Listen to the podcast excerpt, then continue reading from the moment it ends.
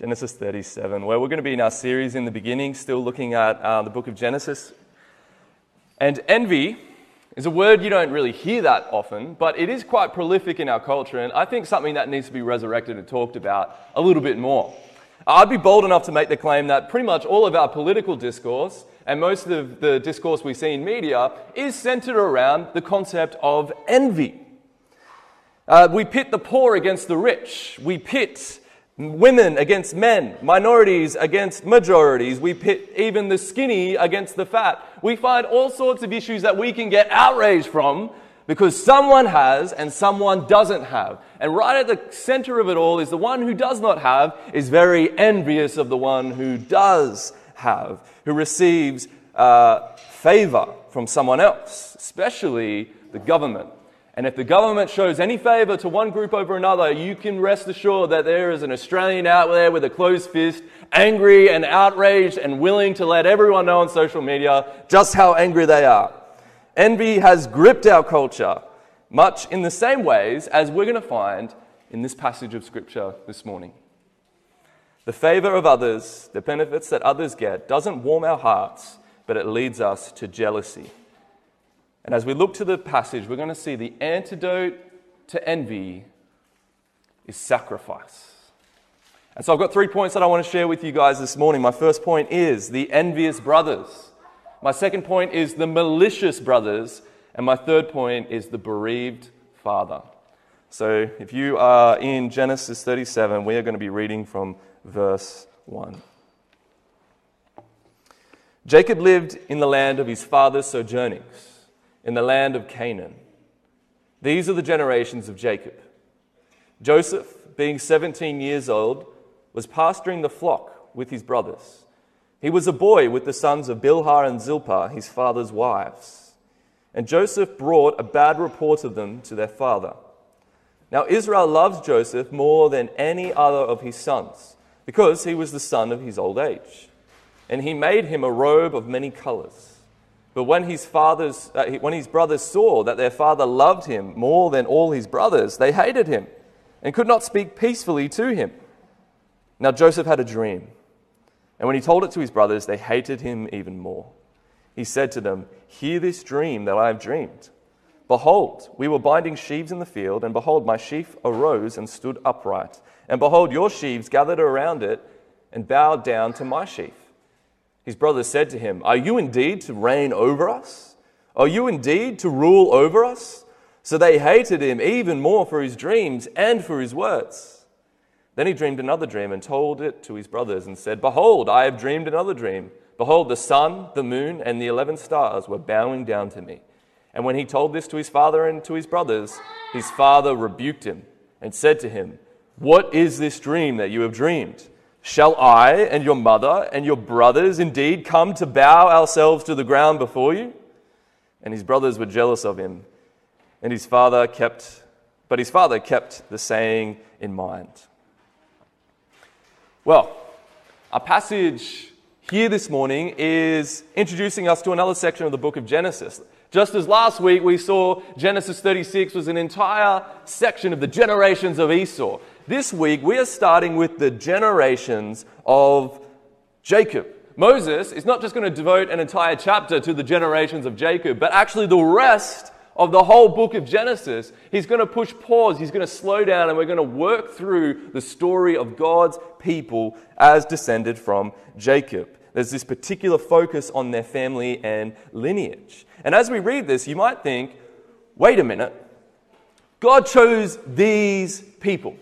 What we're going to read as we're going through Genesis thirty-seven, you may be surprised to find out that these are indeed God's chosen people. As we see murder on their minds, as we see slavery, as we see all sorts of horrific deeds being done, we have to remind ourselves that God chose sinful people, just like you, just like me, to bring about His plan, to bring about a great deal of transformation and change to the world. And we're going to be introduced to a very important person. This is Joseph, a seventeen-year-old boy. He is the baby brother. He's pasturing the flocks with his older brothers. The passage tells us that he was just a boy with the sons of Bilhah and Zilpah. And you remember These uh, these uh, children were Dan, Naphtali, Gad, and Asher. These were the sons that were kind of like the lesser sons, right? They were born to the concubines. So they weren't quite the, the privileged sons. They were the lesser sons. And so Joseph was hanging out with them. And Joseph decides to bring a bad report back about what these sons were up to. Perhaps they were doing some dodgy stuff, cutting a few corners as they were pasturing the flock. And they were already annoyed. They're stuck with their baby brother, Joseph, their half-brother. They don't really like him to begin with, and they're stuck with him, and then he rats them out. He snitches on them to his father. He brings a bad report to them, and this would have been frustrating, annoying. They have to babysit him, and they are getting snitched on. The Hebrew word here for bad report is the same report that was given to the Israelites in Numbers thirteen thirty-two that talked about how in the Promised Land there were these giants, and we are going to get destroyed, and they're going to wreck us. And then God got really angry at them. Well, it's the same word here, bad report. It's embellished, right? Joseph was going out of his way to get his brothers in trouble with his father. And, well, he's not off to a good start with his brothers, is he?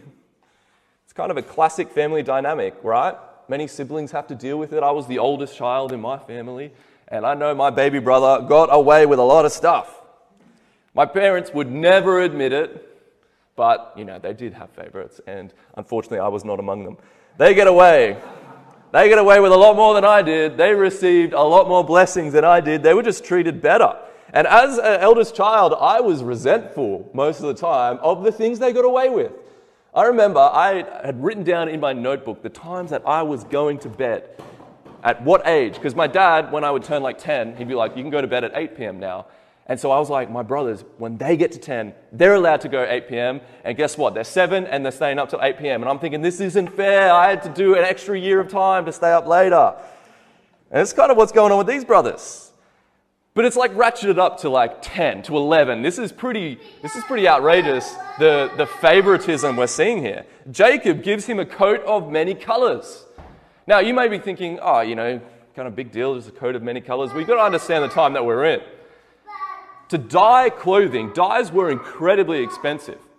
And to dye them many colors would mean this is like luxurious. It'd be like a family buying Gucci for one of their kids and then going to Vinny's for the rest of them. You know which son or which daughter is the favored one. And every time J- uh, Joseph would strut around in his coat, showing it off to his brothers, look at me, you know, I'm uh, the favored brother. His brothers would get so frustrated. Right? The text tells us that when the brothers saw that his father loved him more than all his brothers, in verse four, they hated him and would not speak peacefully to him. They were jealous. The brothers were envious. They wanted their father's respect. They wanted their father's admiration, and they wanted his love. And here he is, doting on this young son who ultimately has done nothing to deserve the father's love, has he? Right? He's just a boy. He's getting babysit by his brothers, bringing back bad reports. He's, you know, according to the brothers, he should not be receiving this amount of favor. They were outraged. They could barely speak to him, right? You know, when people don't like you, you can really quickly work out when they don't like you, when they start being snarky, dismissive, and hostile, and defensive, and just plain rude to you. Well, this is exactly what's happening with the brothers. They can't speak peacefully. There is no peace in that relationship. There is a lot of tension, and envy is a dreadful sin. Envy is a resentful discontentment at another's fortune. Whether that discontentment is at innate qualities, such as someone is just more beautiful than you are, they're stronger, they're more intelligent, they're emotionally stable.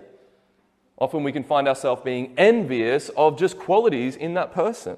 We can find ourselves being envious at possessions, like they've got a better house than us, they're more wealthy, they've got a better job, they've got a better uh, relationship, or in this case, they have their father's favor and we do not. The Apostle Paul might have had this passage in the back of his mind when he says in Galatians five twenty-five to twenty-six, he says, if we live by the Spirit, let us also keep in step with the Spirit. Let us not become conceited, provoking one another, envying one another. According to Paul here, as soon as envy takes root in someone's soul, especially in these brothers' minds, they become conceited. And that word conceited means proud, arrogant. And they launch into provoking one another. And Joseph and his brothers are in this kind of cold war at the moment But the Cold War is going to start to turn hot very quickly.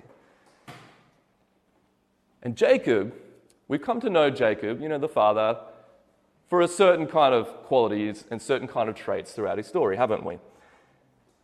Jacob knows that there is brewing tension in the camp.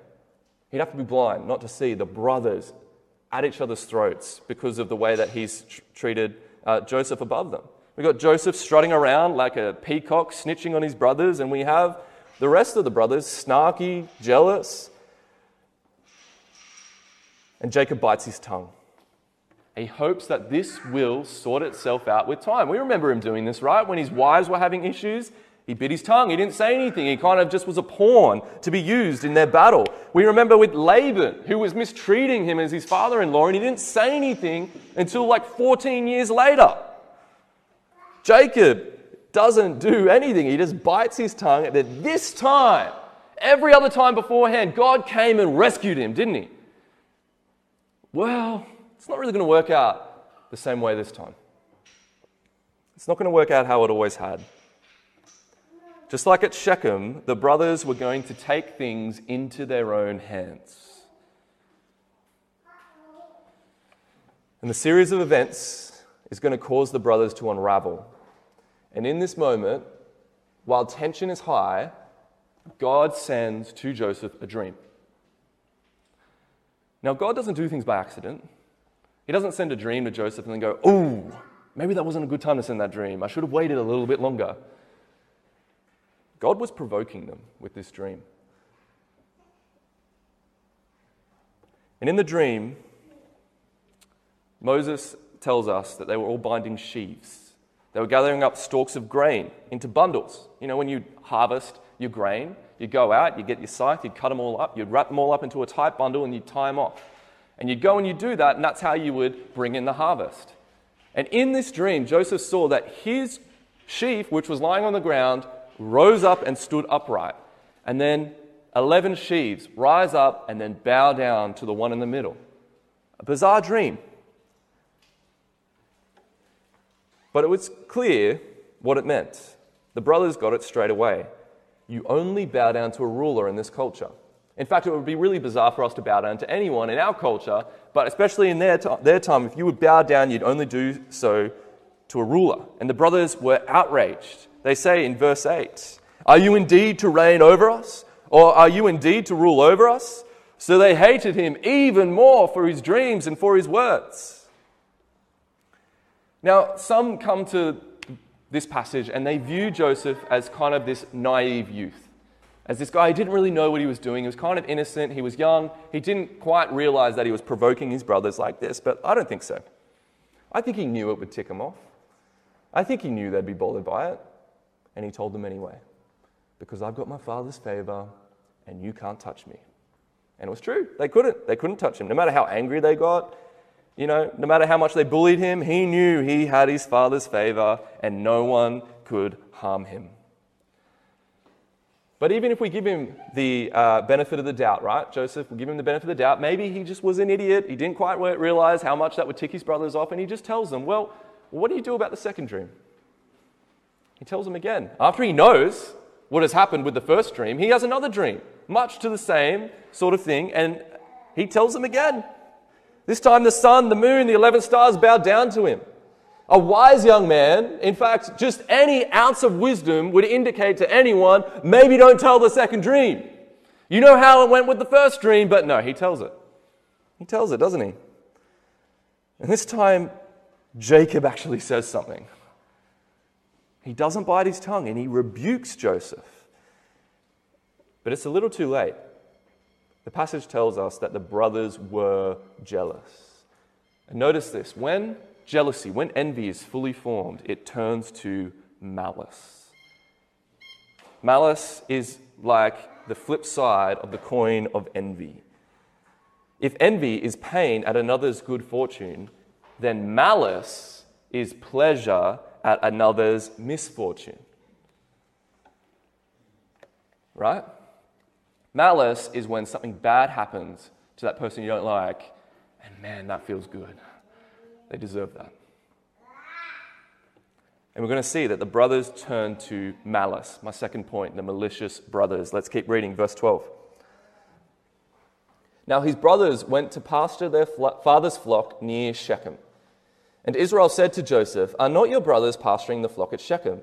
Come, I will send you to them." And he said to him, "Here I am." So he said to him, "Go now, see if it is well with your brothers and with the flock, and bring me word." So he sent him from the valley of Hebron, and he came to Shechem. And a man found him wandering in the fields. And the man asked him, "What are you seeking?" "I am seeking my brothers," he said. "Tell me, please, where they are pasturing the flock." And the man said, "They have gone away, for I heard them say, 'Let us go to Dothan.'" So Joseph went after his brothers and found them at Dothan. They saw him from afar, and before he came near to them, they conspired against him to kill him. They said to one another, "Here comes this dreamer. Come now, let us kill him and throw him into one of the pits. Then we will say that a fierce animal has devoured him, and we will see what will become of his dreams." But when Reuben heard of it, he rescued them, him out of their hands, saying, "Let us not take his life." And Reuben said to them, "Shed no blood. Throw him into this pit here in the wilderness, but do not lay a hand on him," that he might rescue him out of their hand to restore him to their father, to his father. So when Joseph came to his brothers, they stripped him of his robe, the robe of many colors that he wore, and they took him and threw him into a pit. The pit was empty. There was no water in it. Well, Jacob, it says that Jacob kept the dream in mind, right? Well, so did the brothers. They kept it in mind, but in a completely different way. The brothers had gone off to Shechem to pasture the flock. Now, this is a pretty dangerous deal because you remember Shechem was the place that Levi and Simeon went and butchered all the men in the city. And they had to flee from there because everyone in the area was just outraged at this behavior. And so they're going up back to the place where their sister Dinah was raped, where horrible things have happened. So the expectation from Jacob is something bad might happen while they're over there. So Joseph, quick, head over there, see if everything is good with them, see if they are okay. He's worried for their safety. And so Joseph sets off to Shechem, and when he gets there, the brothers are nowhere to be seen. And as he's kind of like walking around the fields, trying to have a look, trying to see where his brothers are, some man sees him, obviously looking for someone, and goes up to him and says, "Hey, who are you looking for? What are you doing?" He says, "I'm looking for my brothers." And he tells him, "Go to Dothan." Now, Dothan is a very fertile, great place to go, but it is also on a major trade route between Egypt and the rest of the world. And so Joseph heads there immediately, and he catches up with his brothers. And the whole time, Joseph is wearing his coat. You could see him from a mile away. You know that coat. As soon as you see it, he comes over the horizon. The brothers go, "Hey, who's that over there?" And they go, "Joseph. Ah, Joseph, he's coming to check on us. Maybe he's going to tell, give our father another bad report." And they remember the dream and they say, "This is our chance. Daddy's not here to protect him anymore. Let's get him. Let's kill him." It says, "Here comes this dreamer. Come now, let us kill him and throw him in one of the pits." The end result of envy, as I said, is malice. The brothers had become malicious and intended not only to harm Joseph, but to kill him in an act of sheer heartlessness. They were going to blame it on a fierce animal. But the only fierce animal in this area are the brothers. The only ones that are going to devour anyone is the brothers, to their own flesh and blood. To their own family, they were going to murder him. Proverbs fourteen thirty. Solomon says, "Envy makes the bones rot." What a good proverb. The only thing that envy leads to is misery and discontentment. Envy is like a cancer to our very bones. It's miserable. In fact, I would wager that the most miserable people you know are the most envious people you know. If you can't count your blessings, you will count your curses. I guarantee it. This might make you think that the brothers valued their father's favor so highly that they were willing to kill for their father's favor. I don't think that's true. I think they didn't want Joseph to have it, rather than them having it. The fact that Joseph had it was the thing that tore them apart, as opposed to not having it themselves. Have you ever heard the phrase, "If I can't have it, no one can"? Envy. This is the phrase of a person overrun with envy. It's soul-destroying. And look what it does to these brothers, to these sons of Abraham. It's deadly. We all remember being siblings and the constant conflict over who gets what. My dad would every now and then buy us a Mars bar, and there's three brothers, so we had to split it three ways, and you can guarantee the ruler came out. And we got the knife out, and we measured it out to the millimeter and cut it. And I remember my dad would let the youngest brother pick which one he wanted first.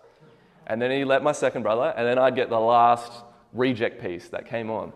And I remember it physically hurt me that my brothers had like a millimeter more than me. Right? They had a millimeter more chocolate, and yet I was so upset by that reality.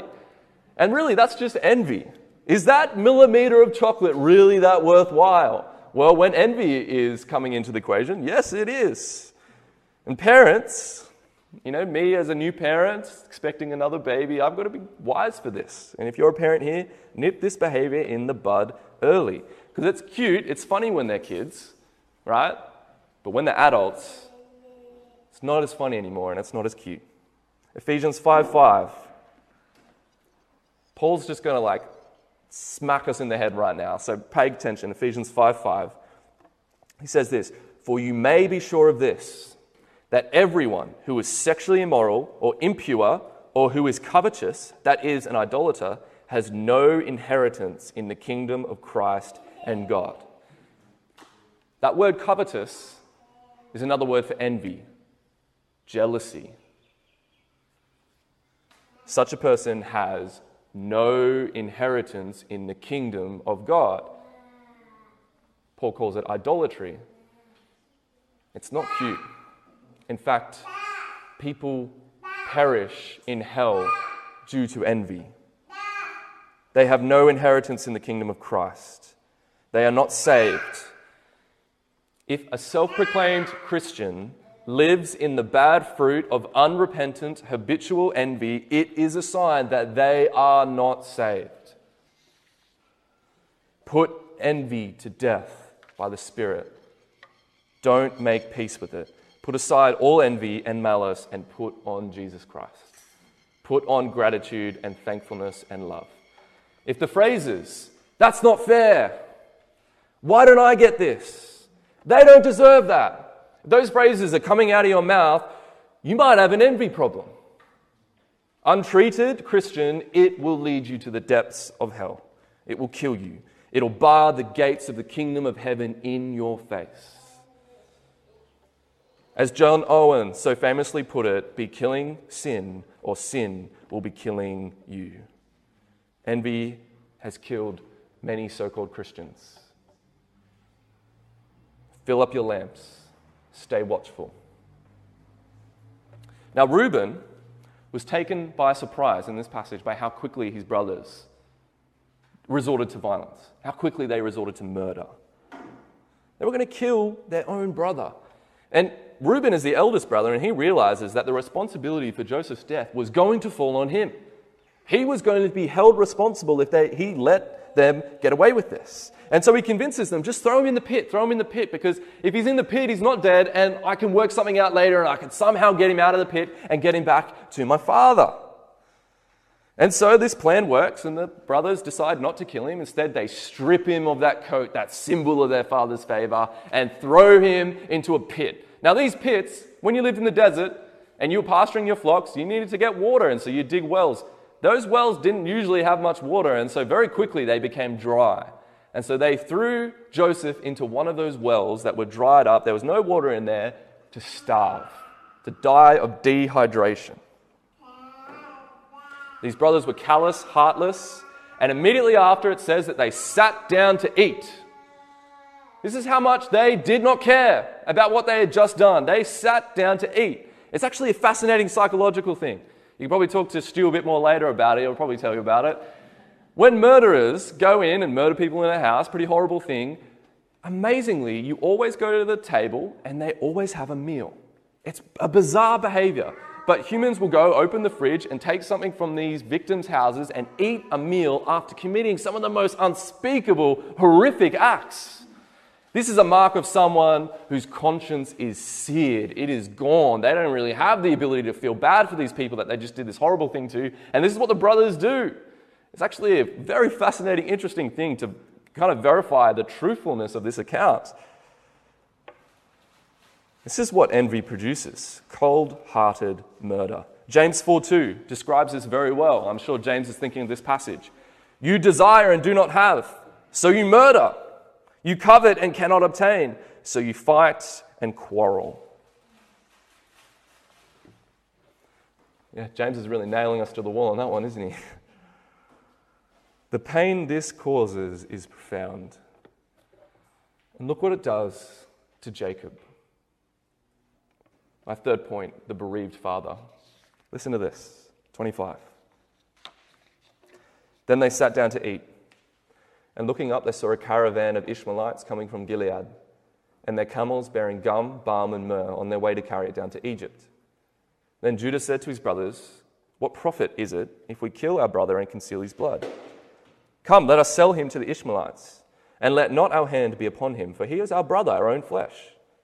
And his brothers listened to him. Then Midianite traders passed by, and they drew Joseph up and lifted him out of the pit, and sold him to the Ishmaelites for twenty shekels of silver. They took Joseph to Egypt. When Reuben returned to the pit and saw that Joseph was not in the pit, he tore his clothes, and returned to his brothers and said, the boy is gone, and I, where shall I go? Then they took Joseph's robe and slaughtered a goat, and dipped the robe in the blood. And they sent the robe of many colors and brought it to their father and said, this we have found. Please identify whether it is your son's robe or not. And he identified it and said, it is my son's robe. A fierce animal has devoured him. Joseph is without doubt torn to pieces. And then Jacob tore his garments and put sackcloth on his loins and mourned for his son many days.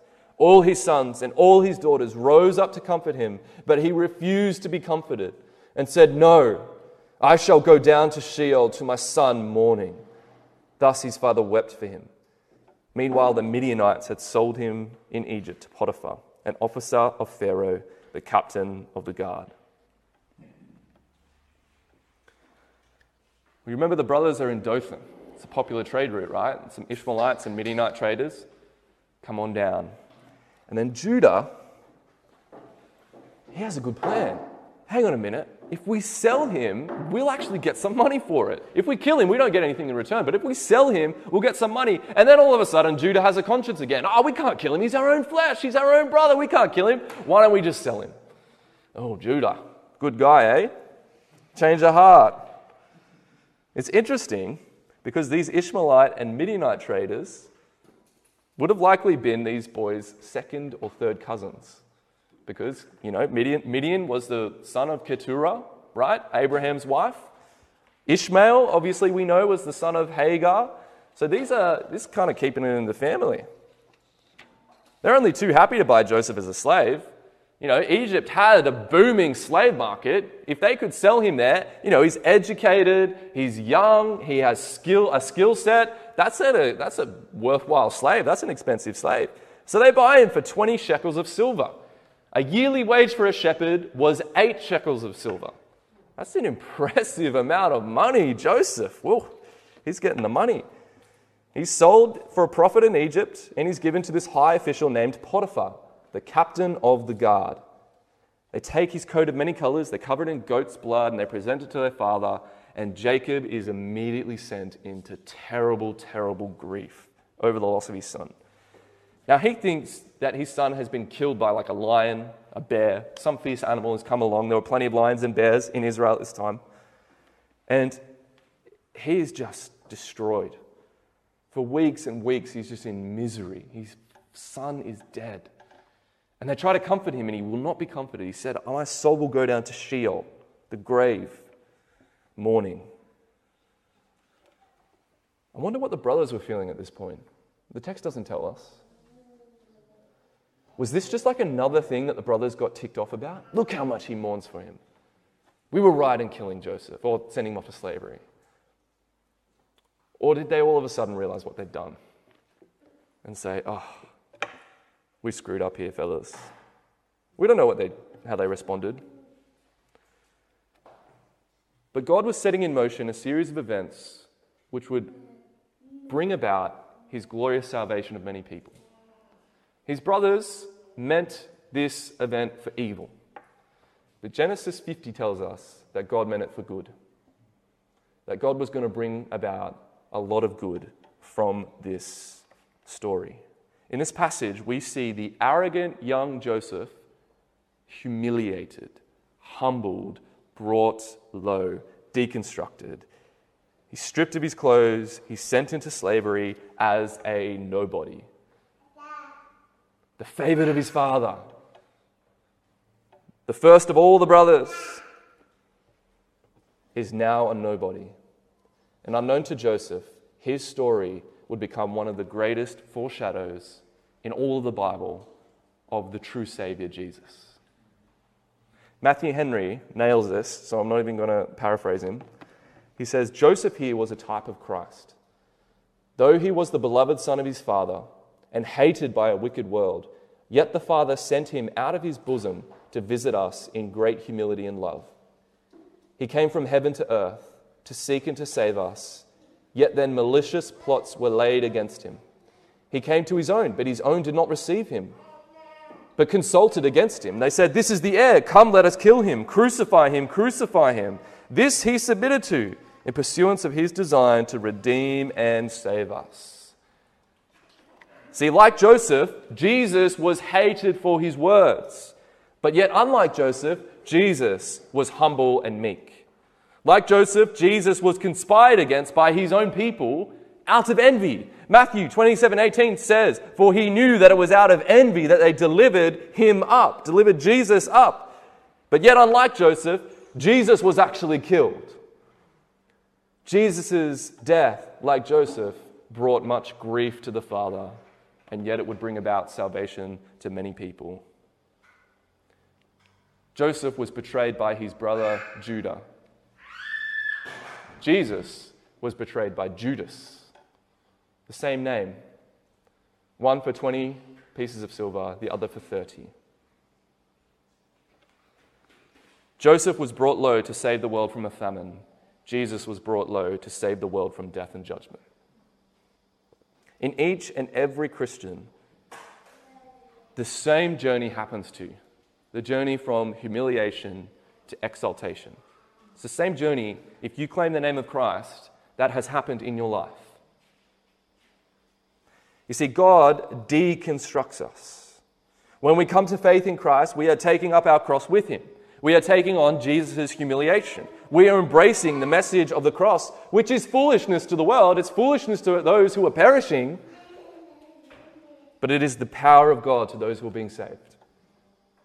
When we come to Christ, we are surrendering our life to him. We are throwing it in the pit with Joseph to receive a new life, to become a new person. Envy is impossible because coming to Christ is a recognition that we deserve nothing except death and judgment. Envy should not be something in our hearts. See, God deconstructs us to tear down our envy and our malice and our greed and our sin. But he doesn't just leave us there. He rebuilds something different in its place. He rebuilds us into something better. The process of coming to Christ requires us to lose our life, but in the process we are given the only true life. It is painful, but necessary. And for those of us who have gone through it, we go through it again and again and again for Christ. I lost a lot of things coming to Christ, but I gained the most amazing thing, and that was Jesus himself. And I will go through that again a million times to get Jesus. Christian, never forget this. Blessing lies in death. Death to our old selves and new life in Jesus. It can be found nowhere else. You will not find it anywhere else. We daily die to ourselves and we live to God.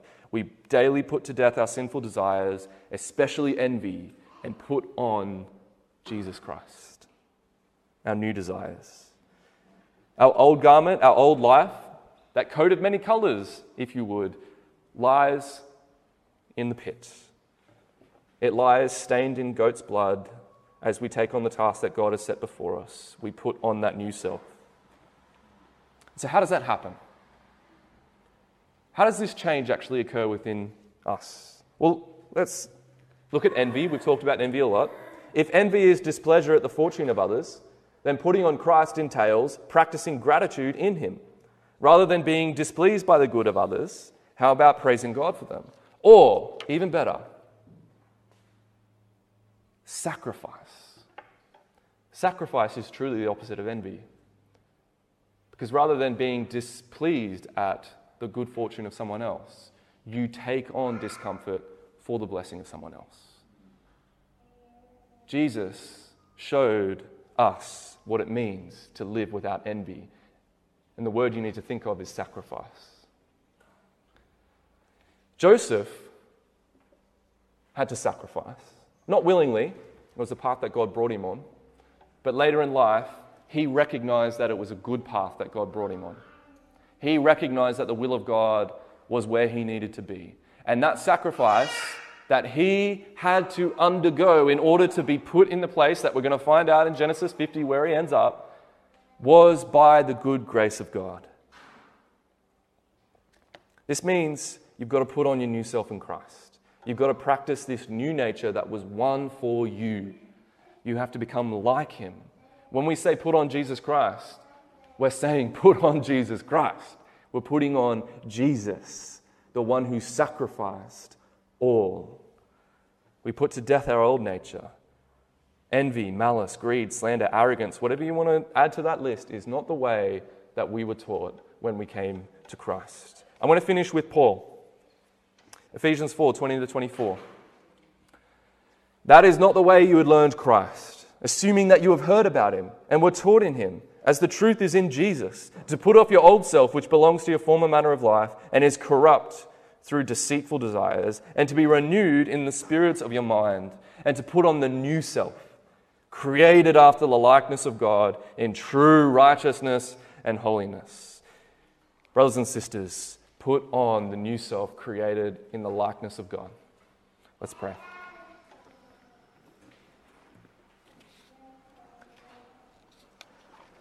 Father, I pray that you would pour your Spirit out on us, that we would hate that old self with the same hatred that you hate, Lord. A hatred of sin and misery and destruction, and how much destruction envy has wrought in all of our lives, and how much misery has been brought to us by this terrible vice. Lord, you know how much envy destroys this world and how much sin corrupts our nature. Father, we thank you that you have not just come through and told us, don't do this, don't do that, but you have given us new desires and a new nature. You've given us a new man to follow. You've put to death the old man and given us a new. Father, I pray for my brothers and sisters who know you, who trust in you, who are indwelt by the Holy Spirit. Lord, would they once again be uh, inspired, Lord, to follow you with their full strength, that they'd be inspired to rest in the power given to you, given to them by the Holy Spirit, Lord. That they would put on that new self every day, knowing that it is far more blessed to live in sacrifice than envy.